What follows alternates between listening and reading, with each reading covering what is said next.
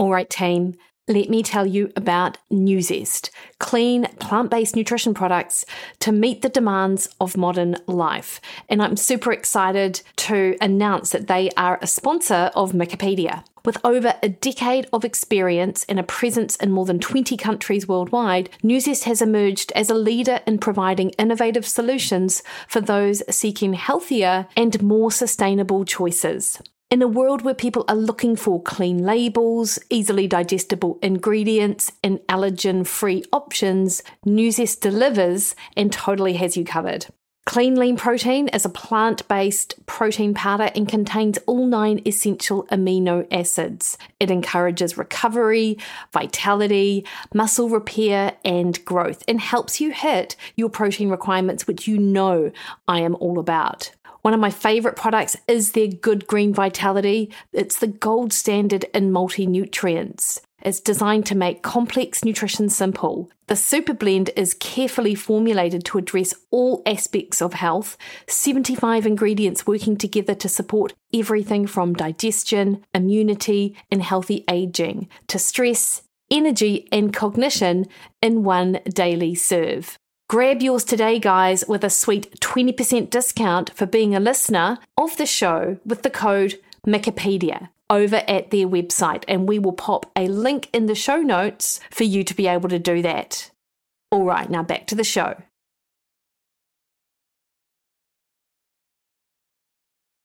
Welcome.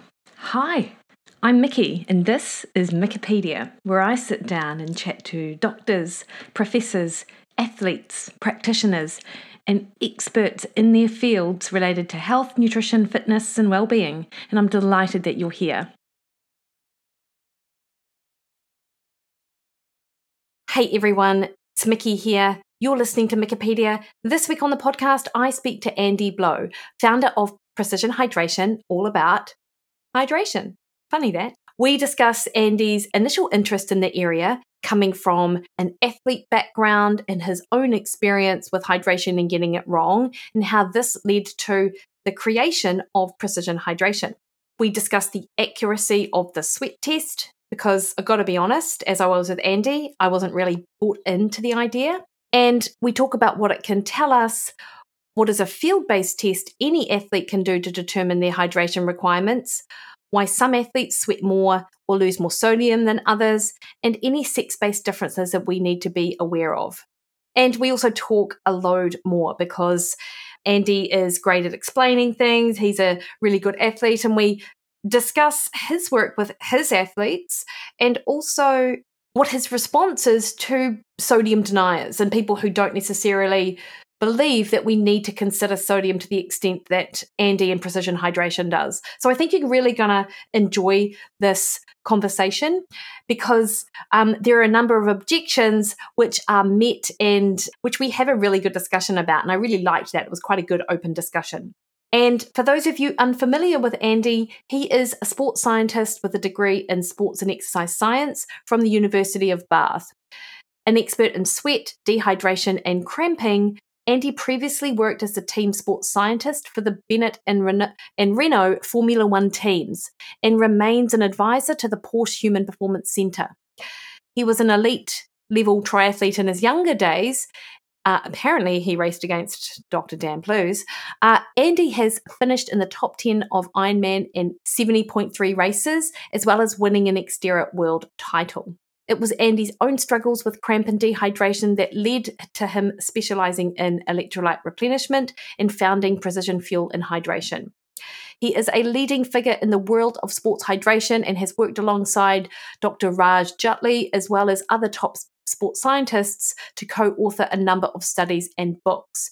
And we have a link as to, uh, to Andy's bio in the show notes and, of course, to Precision Hydration. All right, guys, enjoy this conversation. Andy, thank you so much for taking time with me this morning to chat all about hydration. And uh, I don't know if you'll approve, actually, but I have coffee and and an electrolyte drink to um, supplement. I've just come in from a run, actually, uh, the conversation this morning. And we're actually going to be speaking about both of these. Uh, you're an athlete, or oh, I mean, I, I imagine you're. We're all athletes, but I understand that you're an athlete before you were a sports scientist. Can you sort of share a little bit of your background? Yeah, definitely. Um, and by the way, I'm impressed because I know that we're talking at six thirty a.m. your time. So if you've already been out and done a run, that's pretty good going. Um, I'm yeah, an early I'm an morning early person. Bird. Yeah, I'm an early bird as well. So I kind of, yeah, I'm often out, but maybe usually my runs start at half five or six, but not a lot before that. Yeah, to be fair, it was particularly early. But I figure that, you know, by the time my day, I finish with clients at ten, I've basically had a day, so then I can just like faff off for the rest of it. So it's not too bad. Yeah, yeah, exactly. Yeah, no, all good. Um, no, so my my kind of athletic background was playing football, like most kids in the U K, most lads in the U K anyway, when I grew up. Um, I clearly wanted to be a professional footballer. That seemed like the good life. Um, I was. It became pretty apparent fairly early on that I wasn't going to go down that route. Um, I, I did a bit of cross-country running and swimming as a kid, um, not to any great level. I kind of ran at English schools, um, but was making up the numbers as opposed to worrying anyone near the front. And I swam a little bit for a swimming club, but again, I wasn't going to nationals or anything. And then kind of in my mid-teens, got into endurance sports. I went. My dad took me to a triathlon and I did a biathlon, which was like the swim run equivalent. And I think, you know, I, I, I kind of remember still quite vividly seeing the, the cool bikes and that kind of stuff and thought I fancy a go at that. So got myself a road bike, started to get into triathlon, and then used to get V H S videotapes of Dave Scott and Mark Allen doing the Ironman in Hawaii, and watch Trans World Sport on a Saturday morning for all the crazy things. Used to watch um, Steve Gurney doing the, oh, the uh, yes. Coast to Coast race in New Amazing. Zealand. Yeah. Um, so I was inspired by those kind of things. Um, I actually got to do the Coast to Coast race a few years ago as well, which was a kind of a bucket list thing for me. Um, but but yeah, kind of that that got me into endurance, and um, I pursued that pretty um, persistently for a number of years. I again, a bit like the professional football thing, I really wanted to go to the Olympics. It became apparent that although I probably got a bit closer to that than I did to being a professional footballer, I didn't get you know I was I was never worrying the top five or six triathletes in the U K, so I was making up the numbers in the national team and um, doing Xterra, switched to doing Ironman and all that kind of stuff. So and, and then since then, I, I kind of stopped racing seriously in the early two thousand, early to mid two thousands. I actually mainly stopped, if I'm honest, because I had to have a pretty big knee surgery, and um, since then I've kind of bitted and bobbed around doing all the things that the surgeon told me not to do with a Re, you know, with a, a, a rehabilitated knee, but it seems to be holding up at the moment, and we're a few years past that now. Nice. And so, do you, can you still like run and and stuff? Yeah, yeah. I have to be a little bit careful with the frequency and intensity of what I do, but yeah. I've run some marathons and some ultras and stuff, and it's more about like not training, not running every day on it, I suppose. Um, just have to just have to be a bit careful. Yeah, for sure. Uh, random. How old are you, Andy? forty-five. Okay, yeah, yeah, cool, because you just like sort of listed off a whole range of your, your your athletic career, and it seems like quite extended. So I'm like, oh, I think you're older than what I thought you were. Um, and yeah, true, you actually are. Uh, so so obviously as an athlete, um, you know, how important was nutrition to you sort of going through it, particularly, I guess, suppose in your in your later years, obviously, because we're a little bit more attuned to things like that. Yeah, I think early on, I look I look back on my career, like probably a lot of athletes do, and realise that, especially the era that I was in in the nineties and early two thousands, although the knowledge on nutrition and hydration was starting to become more, it was it was a bit more out there. This was kind of pre-internet, really. Inter, you know, there wasn't so much stuff on the on the internet, so everything was a bit behind in terms of knowledge transfer from what was going on to athletes. I didn't necessarily, I don't think looking back at it, I engaged with it as much as I should have done. I think I think I le- left some good performances on the table because of a lack of focus on nutrition and hydration. And I certainly, but, but what I did have was some really bad experiences with hydration because I have a really, really high sweat rate and I lose a lot of salt in my sweat. Both were facts that I learned right at the at the very, very back end of my career. And I learned them out of really doing some very desperate investigation because so many races were getting ruined. I, I I spent years trying to qualify to go and do the Hawaii Ironman, and managed. I managed to qualify a few times. I went once, and I had such a horrific experience because I just screwed up my hydration. I ended up with you know hyponatremia. I ended up putting in a, a pretty ropey performance, and it kind of put me off from going back and doing those things. And after that, I had I did some sweat tests. I learned about electrolyte loss. I learned about fluid loss, and I, I managed to put it into practice for some of my later races, even though it was towards the end of my career. And it was like, not, it made an, it made such a huge difference for me that when I went on, and and all throughout that time, although I was a sort of semi-professional athlete, I was never truly completely full-time. I always worked doing something, and it, it was coaching or sports science related, and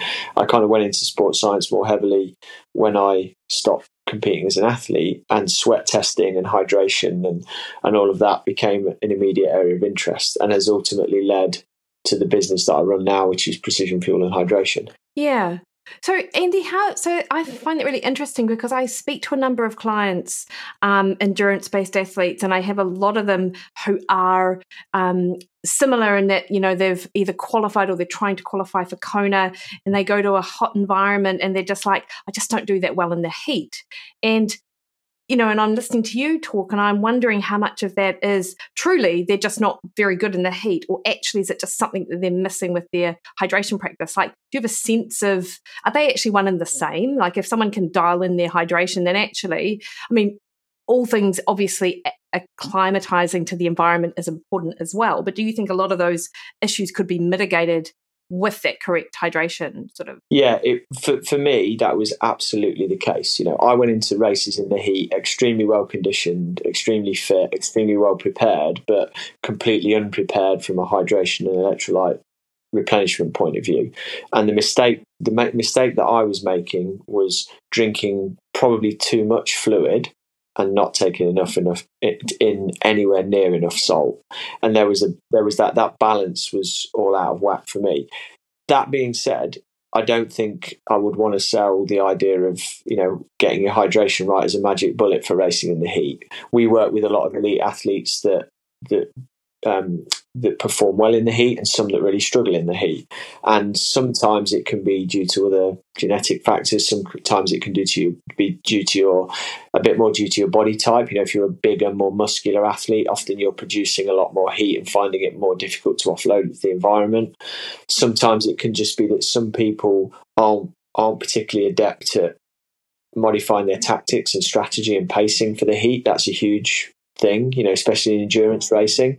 If you if you want to race well in the heat, in my opinion, if you're struggling, you need to learn to kind of keep a lid on your efforts and pace. You can't afford to race in a very spiky and emotional way and going hard on the hills and chasing people and this, that. You've got to you've got to learn to sort of the heat's going to the heat is like a weight pressing down on you, and you've got to accept that, and you've got to suppress your performance levels a little bit. I, I think I'm right in saying that it was Jan Frodeno in triathlon who was interviewed about Kona, and he kind of said, look, the heat out there is the equivalent of racing at altitude or something. You know, it's just it just takes something away from your performance. You have to accept that. You have to accept you're going to be ten percent of your watts down on the bike, and you have to accept that you're going to be fifteen seconds, twenty seconds, thirty seconds a K slower on the run because of that heat. And and I think there is there are, and I would put myself in that category as well. There were a lot of athletes that were unwilling to accept that. So they, they want to do their best performance in the heat, and they, they can't they can't mentally cope with this idea that, oh, okay, in the heat, I've just got to back off a little bit.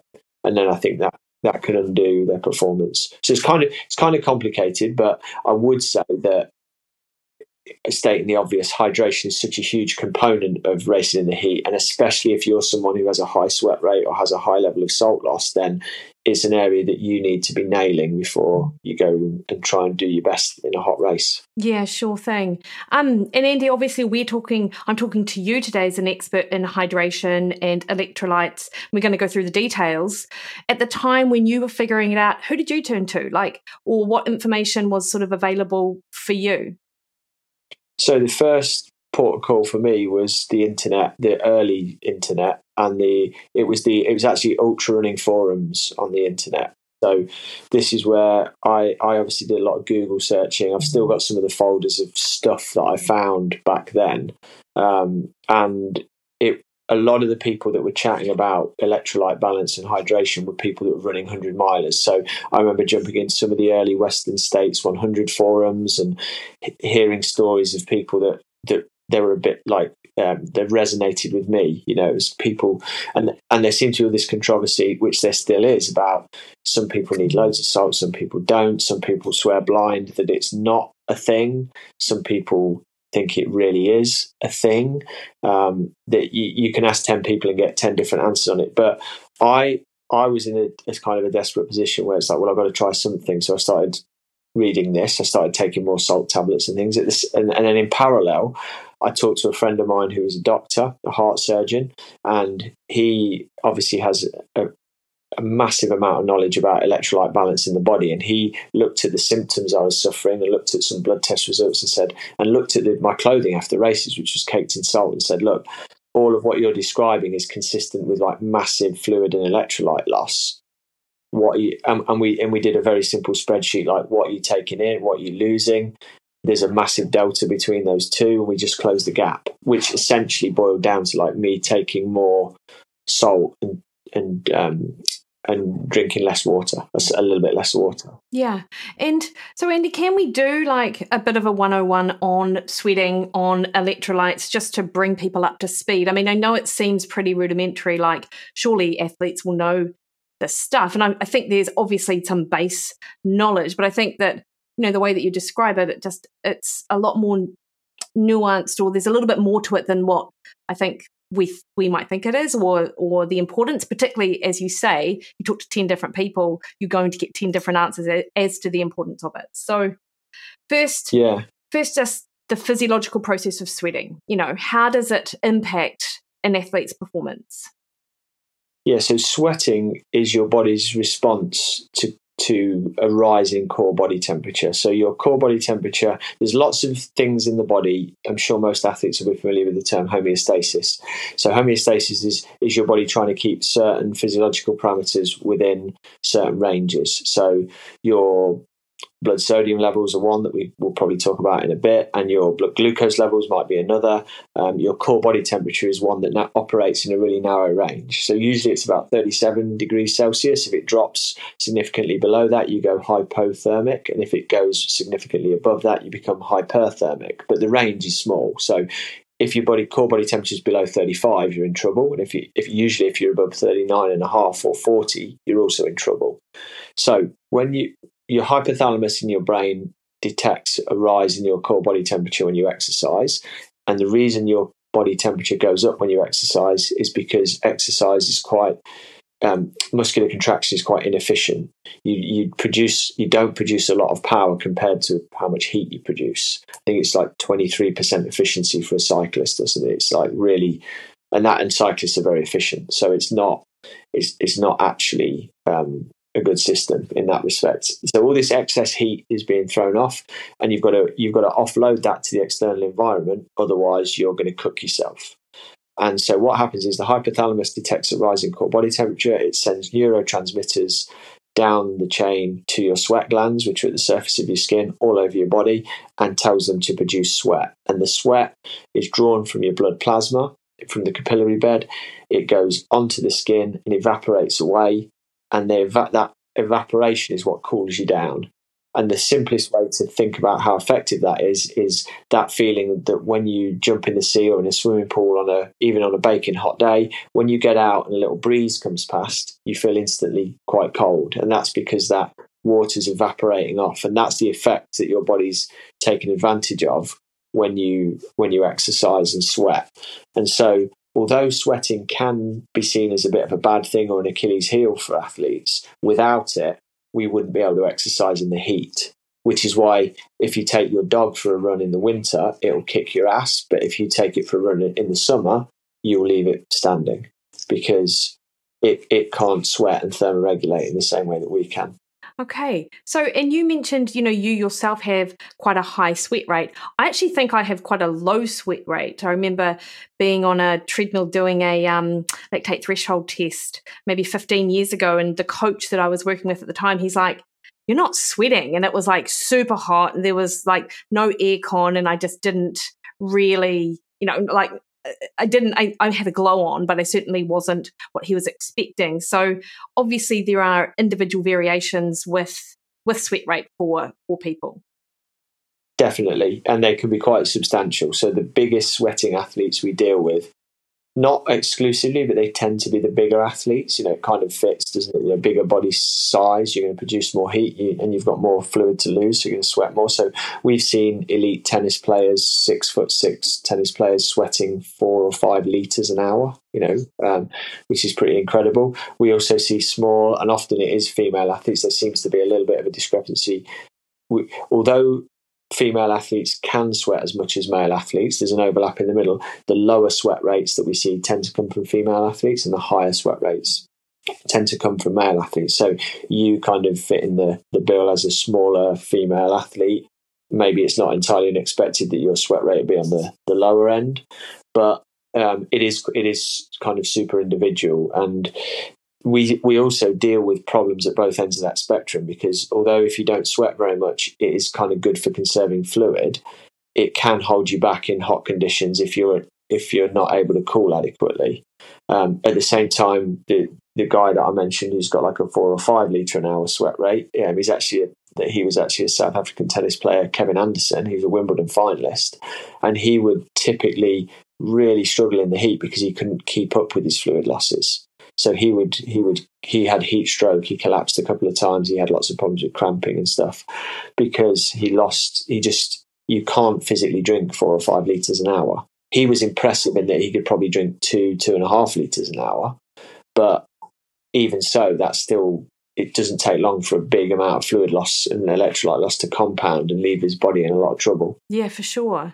And I, um, you'll likely be familiar with, well, actually, I don't know. Uh, Jim Cotter and his work in yeah, yeah. And so I, I recall because I studied phys ed at the same time. Well, he was just coming into the department, um, and I think in a couple of my final years. And as I recall, he, his group reanalyzed hydration data as it related to performance. And so, up until this point, we thought that Um, a certain level of dehydration was, and, and it was quite a, a very small level of dehydration would be detrimental to performance.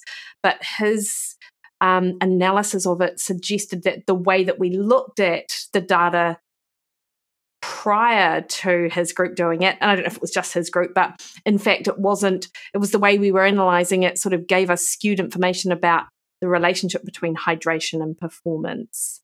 In essence, what I'm asking is, um, to what extent does dehydration impact negatively on performance? Like, how dehydrated do you have to get? That that's still kind of like the million dollar question, because it's more complicated than we, you know, people love a simple answer to what sounds like a simple question. Like, okay, so the human body, we must be able to tolerate X amount of dehydration before we suffer Y decrement in performance. And it's, it's just not that simple an answer. It, the early research was quite motivated.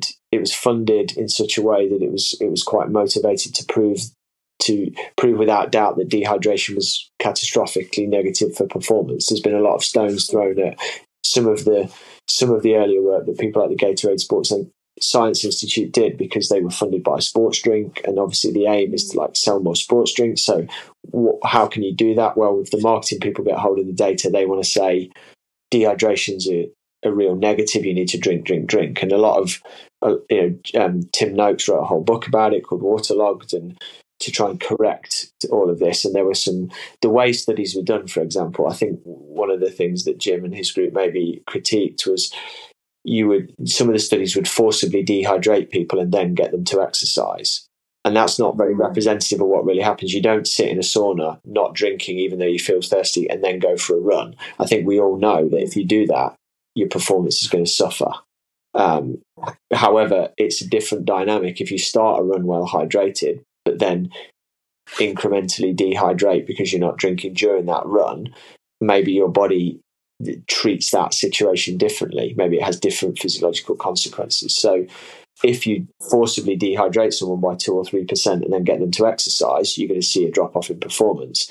If you see someone drop their body weight by two or three percent throughout an exercise bout, maybe you're not going to see that same level because the body can kind of cope with it. But I would also say, you know, I'm out here in Spain at the moment working with a cycling team, and they're doing some very interesting heat training protocols out here. So one of the things they're doing is they're doing a five-hour ride outside um, in moderately, you know, temperate conditions, fifteen, eighteen degrees. They're coming straight back. They're putting all of their winter clothing on and sitting on a trainer indoors and spinning on for another hour with no fan, with only a limited amount of fluid. And they're they're trying to, you know, they're trying to create a heat training stress adaptation, you know, to boost blood volume and that kind of thing. But they're playing around with their hydration protocols, because if they don't drink enough on that preceding five hours, and if their body weight drop starts to become too severe, they immediately can see it in that final hour that they either can't complete the hour, that their heart rate gets out of control, that they feel absolutely terrible. And even a small amount of additional drinking actually enables them to perform that hour in the heat to a to a much um, more comfortable degree, and they can perform better.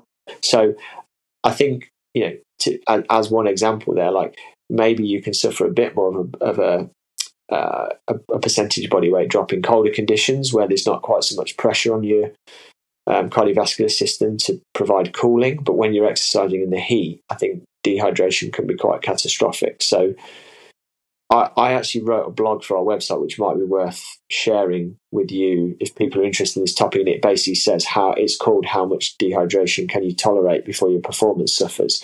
And it tries to, to dig into it. And I guess the punchline is it's probably somewhere between like one and four percent or so, maybe five percent for some people, but it's it's not necessarily a fixed solid number, um, and it's something we've all got to, we've all got to learn by trial and error for ourselves.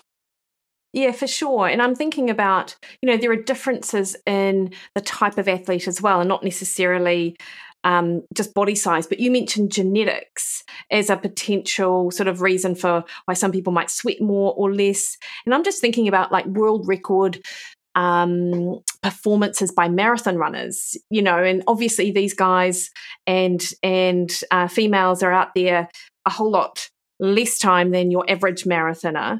So maybe it's a time thing, so they don't not don't have the time to get quite as dehydrated.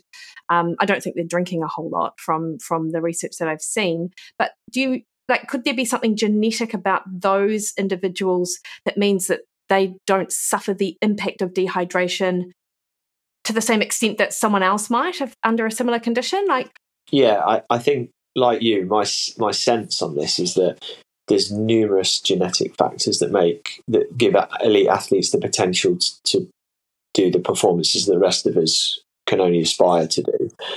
Probably it is true. I, I've never seen any research, or I don't know what those factors might be relating to the ability to tolerate dehydration, but I'm I'm pretty certain that, like in other ways, maybe they can either produce less or tolerate lactic acid or resynthesize lactic acid better, or there's this, or carry oxygen better and deliver, or expel waste gases better. There's got to be loads of different incremental things that that come together. I think some of the papers that have looked at elite marathon runners dropping a huge amount of body weight during a race, what what they don't necessarily articulate is the fact that, you know, the famous one is about Haile Gebrselassie, I think losing about seven or eight percent, maybe even ten percent of his body weight um, at the end of a marathon where he ran like two oh four, which at the time, two oh four is still a world class time, but at the time it was like close to the world record. And, you know, when I, I would almost be certain that when that guy stood on the start line for that race, he's not at his normal baseline body weight. You know, he's carb loaded, he's well hydrated. I used to stand on the start line of a race two or three kilos heavier than what would be a standard training rate, because if you really do aggressively carb load and take on some additional fluid and salt beforehand, although you are starting a bit heavy, you are you are packing a reservoir of of, um, of energy and fluids and salts that you're going to burn through in the race inside, and so it's beneficial. And it, whilst he dropped maybe maybe let's say eight percent of his body weight or whatever it was, is that a true representative? Is that eight percent the same as Glow's and eight percent? I would argue potentially not. And and so I think that's one factor that doesn't get discussed. Um, the other thing that you've already pointed out is actually these these guys at the sharp end, a marathon is is an endurance event for anyone, but it's only two hours for the faster men, and it's only just over two hours nowadays for the faster women. So that's a whole different proposition to someone who's going for three or four or five hours. Yeah, yeah, for sure. And Andy, you mentioned sex difference briefly when I was just talking about my sweat rate, and you said, you know, smaller female, et cetera. Are there any other known sex differences that might change how we approach hydration um, in a meaningful way? I mean, sex differences in a meaningful way that actually would would you we have to consider? I think I know a lot of people talk about it. Yeah, I, I honestly, I, I feel like at the moment, the evidence sort of suggests that the answer to that is no, not really. I think, you know, uh, the, this, the physiological demands on men and women doing endurance are in, in the in the in the sort of cardiovascular aspects that are most affected and heat management aspects that are affected don't really aren't really affected by by um, male female sex difference too much. You know, it's like there, there has been talk and a lot of there have been papers written about the difference in fluid retention and fluid loss at different times of the menstrual cycle, but a lot of the summary of all of that, and again, uh, Abby, one of the sports scientists who worked for us at, at P F N H, wrote wrote an article about this because we got asked the question a lot and looked at all the evidence and kind of came out on the side that look, there are maybe some slightly statistical differences in the way women's bodies handle fluid at different times of the month compared with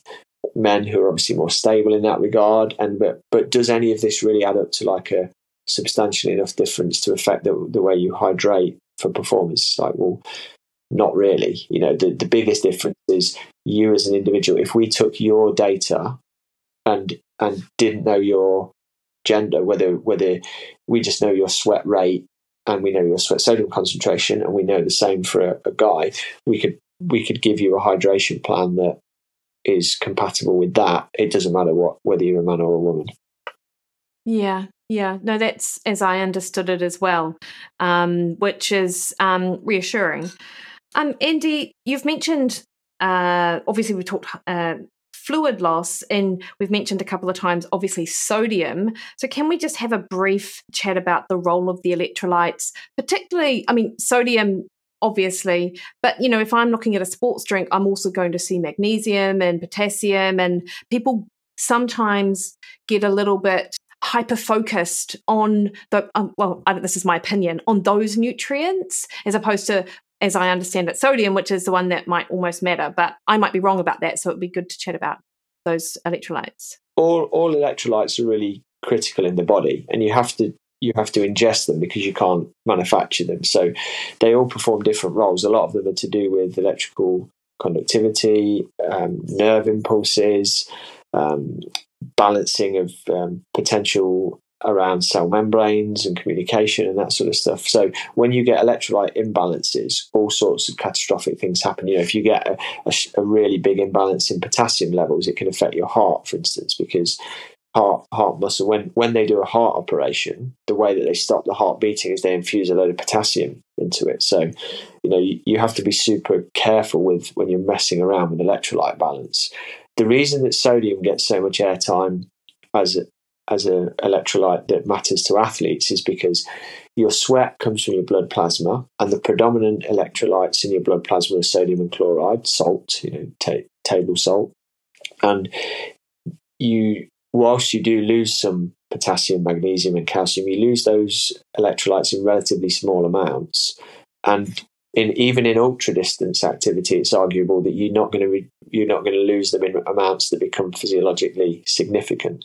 But sodium and, and chloride, but sodium in particular, you can lose enough of even in two or three hours if you're a heavy sweater that can put your homeostasis out of whack and cause a cascade of problems. So sodium is touted as the most important one for athletes, and that is true. All of them are important, but as long as you're eating a balanced diet most of the time, sodium is the one you want to be looking for in, on sports nutrition products, because it's the one that might help you maintain your performance if you're losing a lot of sweat. Yeah. Okay. And, you know, you mentioned that you were a salty sweater and this was indicative, a lot of salt on your um, uh, exercise gear, uh, indicative of the fact that you're dumping a lot of sodium, therefore you need more. Whereas one of the things that I've heard is that if you're dumping a lot of sodium, you don't need the sodium. So, you know, I think there are a lot. Um, so how does that, yeah, what's the deal? What's the go with that? Yeah. Most of the sodium regulation that goes on in your body is done at the kidneys, not through sweat glands. So you you you, okay. you sweat out sodium, and there are genetic reasons why some people sweat more sodium out than others. They're not fantastically well understood, but there have been biopsy studies and things where they've looked at the structure of sweat glands. Some people have more channels for reabsorption of the, the um, sodium and chloride ions than than others. Some people, the hormonal hormonal factors control a little bit how much sodium gets reabsorbed. In an extreme case, people with cystic fibrosis have a, a genetic um, condition that doesn't allow them to reabsorb a lot of sodium at all, so their salt their sweat is incredibly salty. And so there's this big range of of difference between how much people lose. And what we found with our testing, and we've done a lot of sweat testing now, is that that number for you is relatively stable usually. So my sweat is is and always has been extremely salty. Other people we test only lose a small amount. And whilst I've heard the argument before that, you know, you are wasting salt if you're sweating it out, I'm not going to say that that's not entirely, you know, it's not it's not implausible that by taking in more salt, you might see more on your clothes. But more often than not, in conversations with athletes that we have, and it was certainly the case for me, it's like, it doesn't matter how much salt I do or don't take in, my my kit is encrusted with salt. You know, yes. I've li- I've literally come on to talk to you, having walked off doing a sweat test with a professional Tour de France rider who's been riding in the pro peloton since two thousand seven, and he did a sweat test for the first time today, and he's he said, look, I after every race, I'm my jersey will stand up on its own. It's like so crusted with salt. I have cramps. I have problems in the heat. I've learned to combat this by like taking more salt, having more electrolyte drinks. But he's really curious to know what's the deal. Well, sure enough, we sweat test him. His sweat sodium score is like double the average. Wow. And, yeah. And he's, yeah. he's learned that the hard way. So I'm not, I don't want to, and I wouldn't dismiss what you're saying, that there may be cases where some people, if they're taking loads of extra salt, there may be a mechanism by which some of that ends up getting leached out in their sweat, because it does end up in your blood and, and yada, yada. But at the same time, I would I would caution against the blanket, like, well, if you're taking too much, if you're taking, if you're seeing salt on your skin, it's because you're taking too much salt. I've seen way too, way too many compelling cases that, that would completely refute that. Yeah, no, that's great. That's really good to know. And um, and I think there's the, And I, I'll talk, I want to talk to you about the cramps as well, because, I mean, you're in the trenches looking at athletes every day and thousands of athletes. And I think there's real value there, whereas if we're just looking at literature or um, other indicators of the importance of electrolytes or how people sort of lose fluid and electrolytes, then you can miss, that's your only evidence that you're sort of drawing on as your evidence base. I think you can miss a lot of um, real life stuff. Um, yeah, yeah. yeah, for sure. And you mentioned your cardiologist friend talking about blood markers of electrolytes. And I have actually seen a couple of papers um, over the last couple of years talking about athletes who appear to have lower levels of magnesium and potassium um, sort of blood markers. Is this another way to sort of for athletes to look at their electrolyte requirements, or, or are they a little bit too generalized? And as opposed to getting a sweat test when you're in that exercise um, setting? Yeah, they they are potentially very useful, but they're two. They are also categorically kind of two different things, because what what we're measuring when we do a sweat test is we're we're trying to model what you are going to lose from your body over the period of time that you're racing and training. So we're interested in modeling your sweat rate, how many litres of sweat per hour, and we're interested in modeling how much sodium is in that sweat. So if we keep the numbers simple and say, Mickey, you're losing one litre of sweat per hour with a thousand milligrams of sodium per litre, that means every hour, roughly, you're going to lose one litre of fluid and a thousand milligrams of sodium. Extrapolate that up, and you can, for a five-hour race, it's five litres and one thousand milligrams of sodium that you're going to lose. When you look at blood markers, that's kind of downstream, that's internal. The body's trying very hard via homeostasis to keep your electrolyte levels in balance.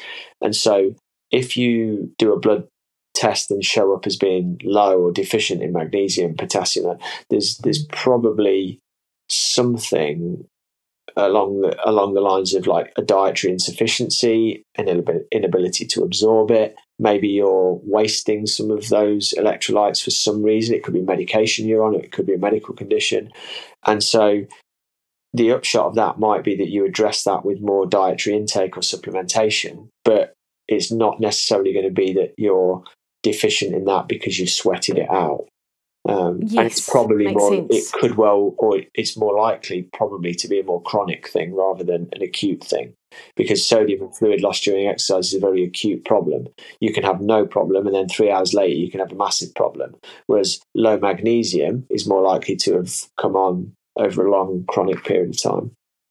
Yeah, no, that makes That makes perfect sense. And and speaking of, obviously, the testing, which is what I want to chat to you about, I will be honest, Andy, like, as I've heard of sweat testing for like the last, I don't know, fifteen years, and I've always been skeptical. I've been like, well, you're sitting down. I, actually, I, I'll get you to talk me through the process, actually, because I this is it. I don't actually know about it as, as much as what I probably think I do. I probably have this idea and I'm completely wrong, but I'm like, you know, how can a sweat test determine someone's losses, um, an athlete's losses, um, like at one point in time, if, for example, they are out doing ultra marathons um, in hot environments, or they're doing Ironman in the freezing cold, or um, an Olympic distance, and a you know different events, different environments.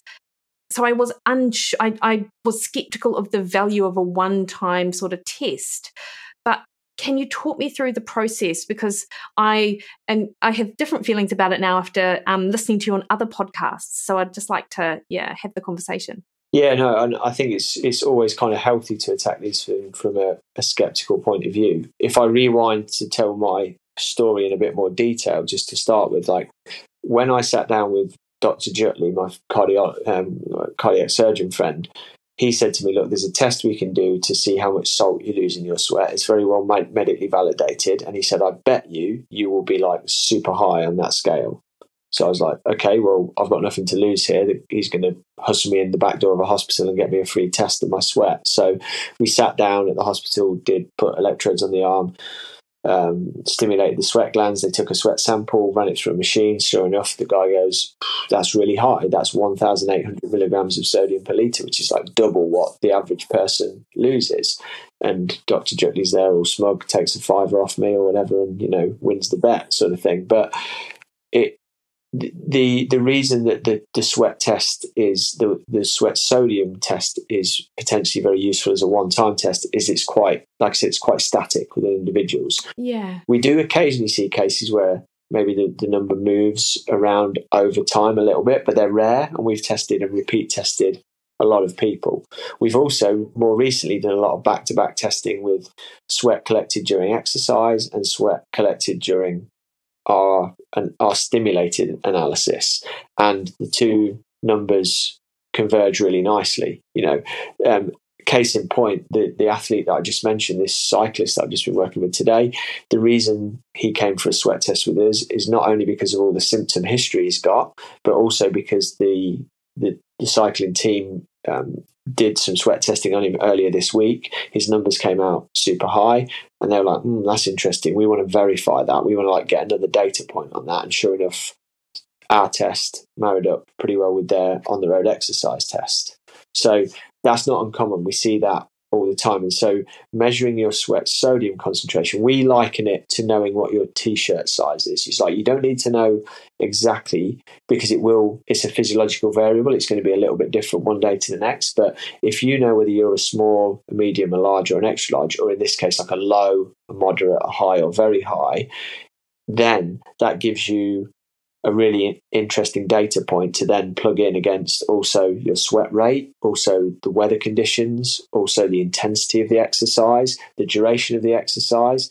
And you start to be able to say, because I would say if you start at the extremes, like categorically, you would say someone who has low sweat sodium, who has a low sweat rate, who's doing a short distance event in cold conditions does not need electrolyte supplementation or even a lot of fluid supplementation. Let's go all the way to the other end. Someone who's got very, very high sweat sodium, who has a high sweat rate, who's competing in, in a long race in the heat, and who's also very fit, so they can push themselves very hard, they need a shitload of fluid and electrolyte supplementation to keep them on track. And if you bookend everyone between those two scenarios, like clearly we're all on that spectrum somewhere.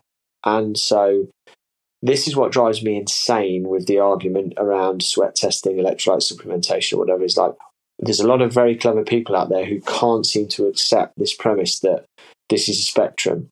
For some people, we can say, no, you don't need anything. For other people, we have to say, yes, you need, you really, really need a lot of everything. Like, it, it, I can't tell you how mentally it drives me that there are people that will just, oh, well, no, the sweat test is a waste of time because we can just put, everyone just needs a bit of sodium, or or the extremists who are like, no, no one needs to replace sodium. And it's like, well, there's just too much evidence which which you are willfully ignoring that suggests that this is a this is a spectrum. And it's like, it, it does amaze me how dogmatic it's become. And I've, you know, maybe maybe rightly in the past that I've been accused of obviously banging the drum for the benefits of sweat testing, the requirement for sweat testing. And for me as an individual, after I recognized my own biases, it was insanely useful for me, and it was it's incredibly helpful for me. And and therefore you kind of, yeah, you want it to be useful and helpful for everyone. And maybe it isn't. But also, let's not throw the baby out with the bathwater. It's not that it's not useful for anybody. You know, like some of these people that are, that are banging on it regularly in the sort of sports science, coaching, nutrition media at the moment about how sweat testing or sodium supplementation is a waste of time. They're, they are effectively denying that I exist, you know, in terms of not me as a as a commercial entity, but me as a as a human individual. And what has been gratifying over the years is, is a number of elite professional and amateur athletes who appear to suffer with the same problems have gravitated to us, have asked us the questions, had the tests, followed the protocols, and quite often have outstanding results as a as a result. And so, you know, it's kind of, yeah, I've probably gone on about that enough, but that's a real sore spot for me in how, you know, the dialogue around all of this is being perceived in the media at the moment. Yeah, no, that's that makes perfect sense. And as you were describing, you know, yeah, it might be a a one-time sort of test, or not a one-time test, but, you know, you're in a certain environment when you do the test. Then, of course, my logical brain kicked in as soon as you started talking. I went, oh, of course. Of course, you're just then going to go, well, this is what I'm like in this sort of static environment.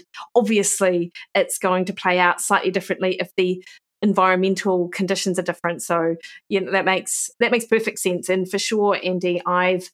I've come around to your way of thinking much more than what I was maybe ten years ago or even five years ago around the utility of knowing your sweat rate. Because, of course, there's sweat rate, but there's sodium loss as well, and they can uncouple, right? So you can be a a, a low sweater but actually lose quite a bit of salt within that. Is that is that right? Definitely, yeah. So you could we look look at it like a quadrant graph like that. So on the bottom left of the graph, you've got people with a low sweat rate and a low sweat sodium concentration. And above them, you might have a high sweat rate but a low sweat sodium con- concentration. In the other corner, you've got a, a low sweat sodium concentration but a high sweat rate. And in the top right-hand corner, you've got the people like me who've got a high sweat rate and a high sweat sodium concentration. And if we do a sweat test, we can effectively kind of plot you onto that graph somewhere. And the and the further you skew towards the right and the upper right, the more attentive you're going to need to be about your hydration. So I keep talking about it because it's very relevant to me at the moment. But here with the cycling team, they've got a beautifully simple system for doing this. They sweat test everyone. They look at their sweat rates and their sweat sodiums. They categorize them as kind of low, moderate, or high requirements for fluid and electrolytes.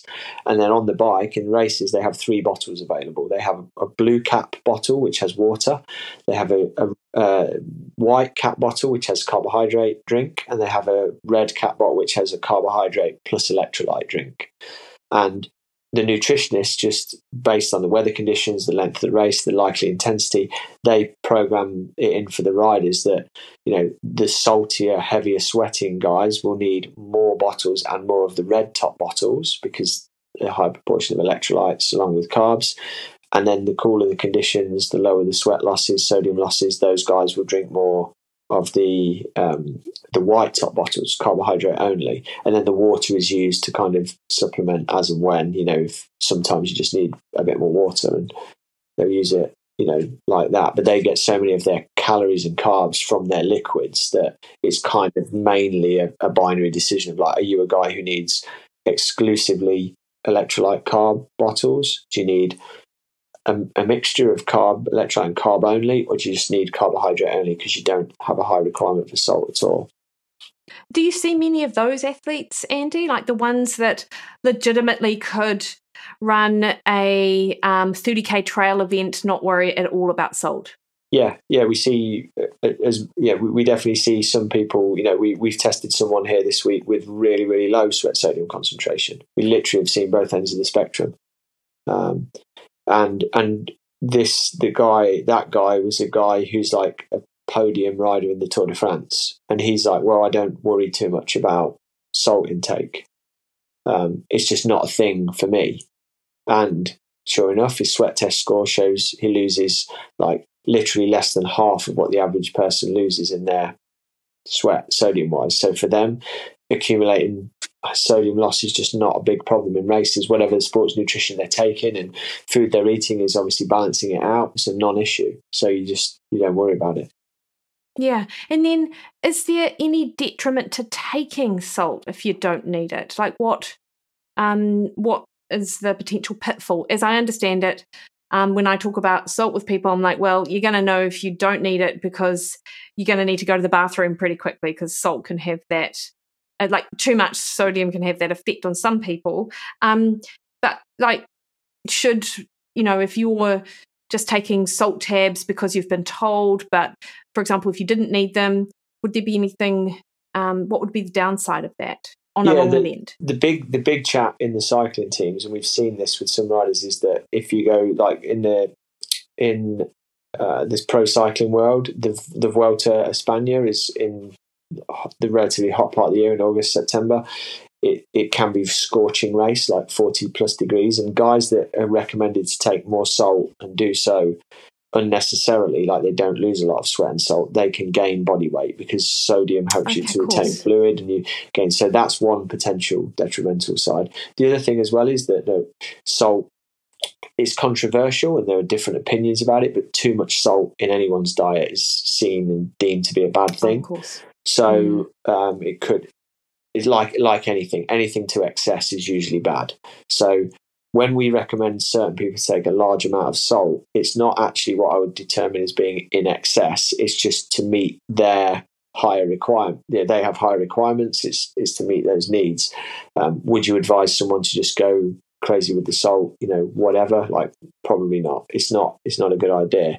I do, and I have been on record as saying, you know, in many circumstances, I would say, racing in the heat, sweating a lot, a little bit more salt than you perhaps need rather than a little bit less. I see there being less downside and more potential upside, but I'm also aware that encouraging athletes to take more of something is a dangerous game, because as soon as you tell athletes that, that more of something is going to help them, some athletes will double it, some will triple it, and yeah. then there'll be one out there who will ten times it. And then, yeah, you know, you've just got to be real about that. When I say a little bit more, it's like it is a little bit more, not a multiple of. Yeah, yeah, for sure. And your, you mentioned that one of the cyclists you were working with, they did their own sort of sweat testing out in the field and they wanted another data point, so they came to you. What was their exercise test? Was it the simple sort of, They they weighed themselves, they jumped on and rode for a while and they accounted for their consumption and then they weighed themselves again? Is that the sort of field test for testing your sweat rate? one hundred percent, yeah, that's what they do. Real simple, you know, just do it accurately and do it re- repeatedly so that you get an average of data, yeah. Nice, that's good. That's what I tell my people to do too, yeah. So I'm glad that, that we agree. Um, Andy, you mentioned cramps, and this, you know, I see this a lot. Like I've got friends who who are sodium deniers, um, and and other people who swear by it for cramps, because as I understand the state of the literature, you can't look at the literature and, and conclusively say, yep, it's a, an electrolyte, no, it's a sodium or a salt loss issue. However, I like what I see with some clients is that unless you're, they're taking a lot of salt, they're either going to get cramps or they do get cramps.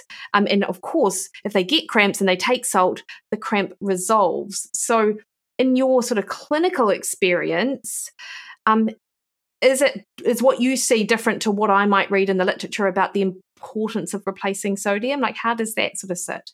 Yeah, I'd say the literature in the last, I don't know how many years, but probably the last twenty plus years has, has swung to being way more conservative or even in denial of, of the association between electrolyte and cramps.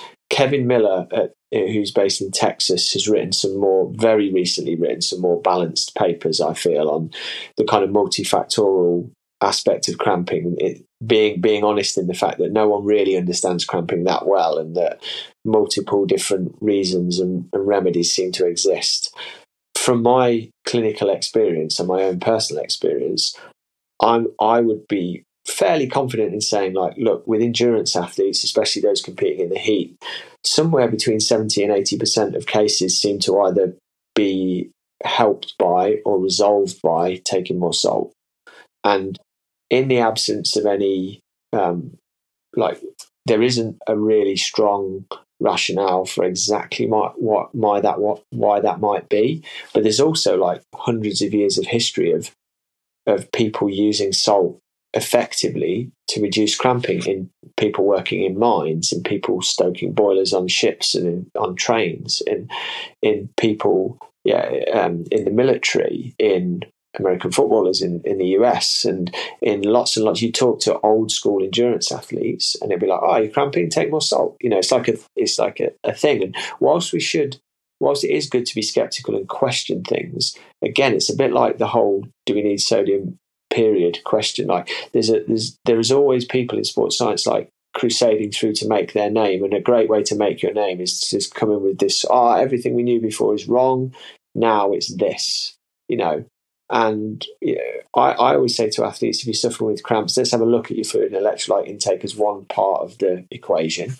Let's tr- also let's try it. Let's try playing around with those values, because it's effectively close to free as an intervention, or like very, very low cost, extremely low risk.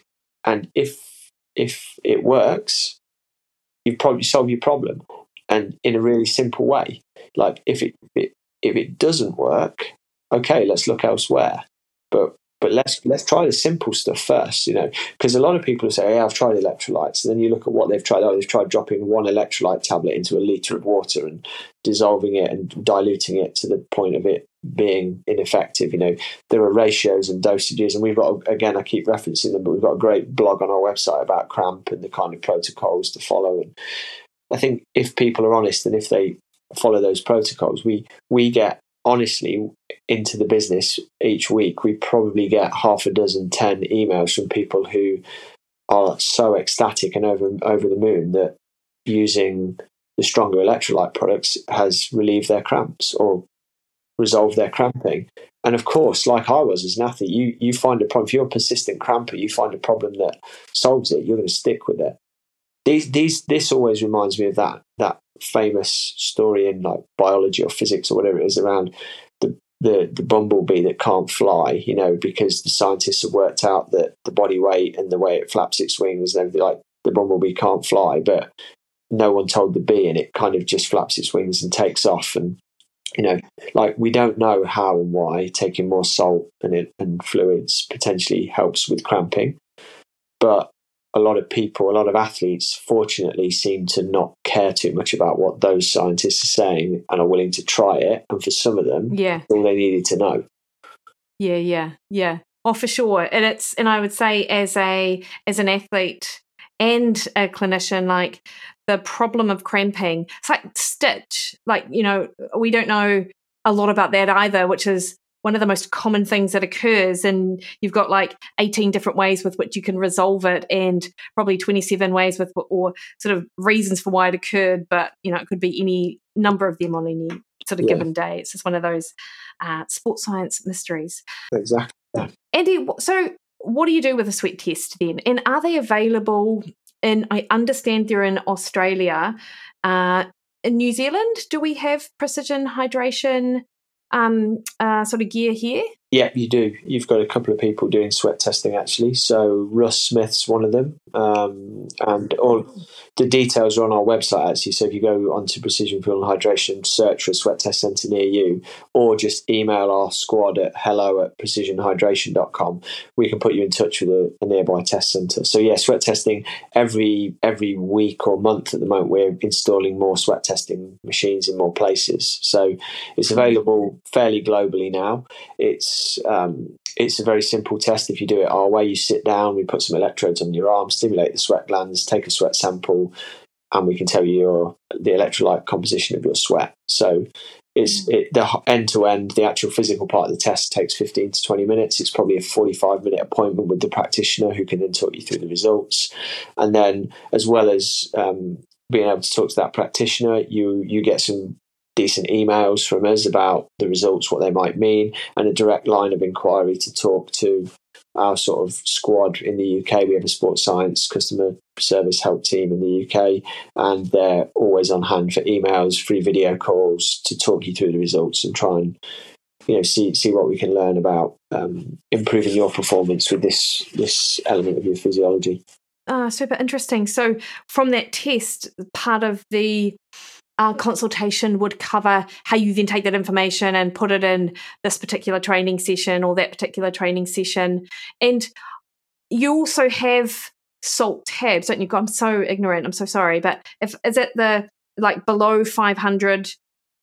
I, I, you talk me through it. Is it two fifty, five hundred? Like, exactly, yeah. We, we have four different strengths yeah. of electrolyte drinks. So like a two fifty, which is super light, five hundred, yeah. which is kind of regular strength, one thousand milligrams a litre, which is strong, and fifteen hundred, which is super strong. And then we also oh, wow. do a carb drink now, which has electrolytes to the concentration of one thousand milligrams a litre. So that's called carbon electrolyte drink mix. And yeah, that you can, the idea with all of those is that you can tune your electrolyte intake based on your physio- physiological needs, based on the demands of the event, your sweat rate, the weather conditions. Not that you need to be tweaking this like all the time. It's not like fine tuning, but it just means that unlike a, basically all other sports nutrition brands out there, this gives you the ability to pull on this lever and adjust it to suit your needs. Yeah. And Andy, do you have any opinions on, like, some of it? Because I, um, there are a number of companies now that are coming out with higher sodium options, like sugar-free higher sodium options for not just athletes, but just people in general. So there's, like, L M N T would probably have been yeah. one of the first that I've seen. But now, particularly in New Zealand, like, they've just the same formulation, or, you know, just complete rip-offs. And I, I don't mean that in a bad way, but like, it seems like they've just taken that formula and just run with it. I've seen a number of these um, products. Do you have opinions on that, or...?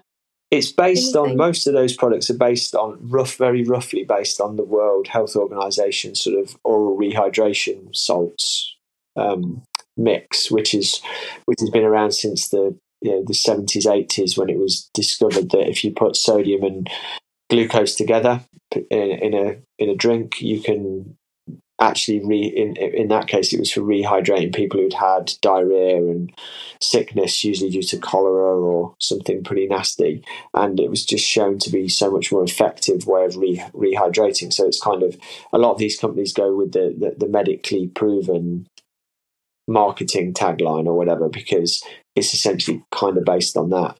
I think that they're very popular because companies like L M N T have done fantastically well in um, something that you something that you take every single day is a great subscription business model. You know, if you if you can say to people, right, you need to take one of these packets every day. Um, you know what? Sign up. We'll send thirty of them to you a month, and, you know, have at it, and it'll make your life better by being optimally hydrated. Then there's a, there's a beautiful simplicity in that, and it, and it kind of works commercially. The products definitely aren't bad.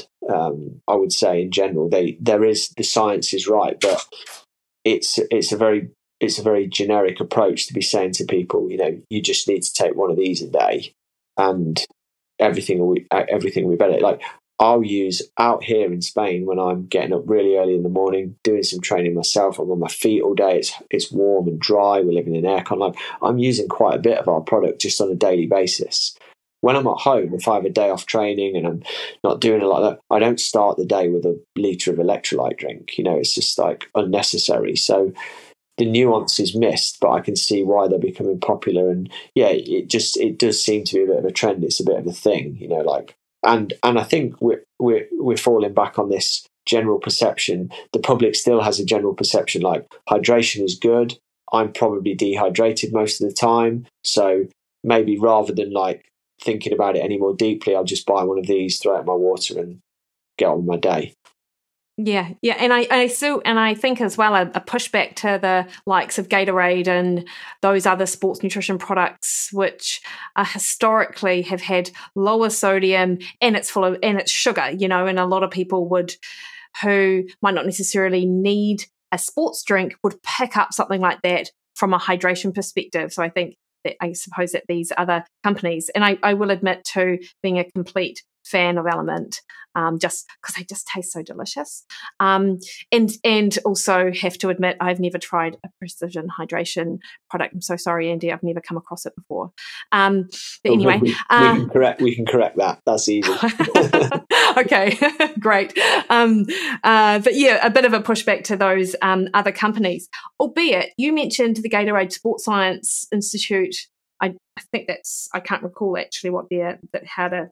If that is in fact what they're called. But I think there is a lot of good information on that website, Gatorade or not. Absolutely, yeah. Quite, yeah. They yeah. they just got a bit of a bashing in the in the early days for, I mean, they're a proper sports science institute. They do some great work. Yes. But but there was a phase, I think, perhaps in the eighties, maybe in the nineties, when they appeared to exert uh, a sort of outsized amount of influence on organisations like the A C S M because they were funding a lot of that and they were pushing this message that, you know, hydration is all that matters. You know, they're famously, I think it was in ninety-six, the A C S M guidelines kind of basically said athletes should drink as much as they can tolerate. And oh, yeah. Then you get all these cases of hyponatremia, you get people over drinking. There was no kind of ceiling put on it. And, and that's what, that was the, what Tim Noakes and some of his colleagues and kind of, there was a few people that really called that out. And I think that was a good thing. But what, what's annoying about that is they, they went so far as to like rubbish the idea of sports drinks and, and hydration. And Tim Noakes' message was basically, ah, just drink water when you're thirsty, you'll be fine. You know, mm, that's all yeah. worry about. And it's like, well, maybe for ninety-eight percent of the population, you know, who aren't particularly competitively active or doing a decent amount of sport and exercise, that's that's probably okay advice. But for yeah. some of us, it's downright dangerous advice. Yeah, no, for sure, Andy. I Yeah, no, I totally appreciate that. Um, uh, yeah, your thoughts around that. Um, so I'm mindful of the time, and I'm uh, so. Can we just finish up, Andy? So obviously, I'm going to link to your website and a couple of those blogs that we've talked about throughout, because I think that they will be super helpful um, and interesting. And also, I'm pleased to hear uh, Russ Smith and someone else in New Zealand, and the, and the fact that precision hydration is global, not particularly expensive, as I understand it as well, as far as sort of testing goes for athletes. No, it should. I think a sweat test, I don't actually know what the price is in New Zealand dollars, but it's it's going to be around about a couple of hundred New Zealand dollars to get a sweat test, I'd imagine, based on our pricing in the U K. Um, and it actually, one race that you're probably aware of, the Tarawera Ultra Marathon. Oh, yeah, um, doing the fifty. Russ is going to be there doing sweat testing, I believe, because he's there at, at the expo, and we'll have some of our products there and stuff, so maybe we can connect you to um, yes. to go and to go and see him there and have a chat. And if anyone's listening to this before that event and is in the area, you know, that's that's a chance to go down and, and connect with someone who knows a lot about the brand. Oh, that is awesome. And so we'll definitely make sure we publish that prior to Tarawera. That would be great. Um, Andy, uh, where can people find you in Precision Hydration? Um, all all over our socials, you know, Precision Fuel and Hydration, just searches up on, you know, Instagram or, or wherever. I think the most valuable resource we have is the Knowledge Hub on our website, which is um, precision hydration dot com or precision fuel and hydration dot com. Both of those web U R Ls take you to the right place. And if people have got questions, or they want to, you know, they've listened to this and it's sort of stimulated some questions, I would say go onto our website and, and contact us through our email system. It's hello at precision hydration dot com. We all emails get an answer by a human. There's no kind of bots or A I, or things don't just get ignored. And we actually really love talking to people who've, who've got problems to solve with their nutrition and hydration. That is awesome. Thank you, Andy. And probably the most important question to finish off with, who do you support in the football? Well, I grew up in Leicestershire, so I was a Foxes fan when I was younger. Used to go to Filbert Street um, quite often. Can't can't really claim to have stayed loyal. I live down in Bournemouth now, and I actually, I can say this because there's no way he'll be listening to it, but my my just turned ten-year-old son, I've just got him tickets to go to one of the next Bournemouth games, because oh, we're kind amazing. of trying to support the local team, and they do use Precision Fuel and Hydration products, so it's kind of hard not to support someone who uses our stuff. Yeah, no, nice. Nice one, Andy. Well, um, I'm glad we got all the way to the end of the podcast before me asking you that, because my husband edits this podcast and he's a huge Arsenal supporter. So, uh, yeah. Oh, yeah. No, so, I'm sorry. I'm uh, so sorry to hear that, but, you know, I'm, I'm sure he's, I'm sure he's lovely in other ways. Andy, thanks so much for your time. I really appreciate that. No, lovely talking to you. Thanks, Mickey.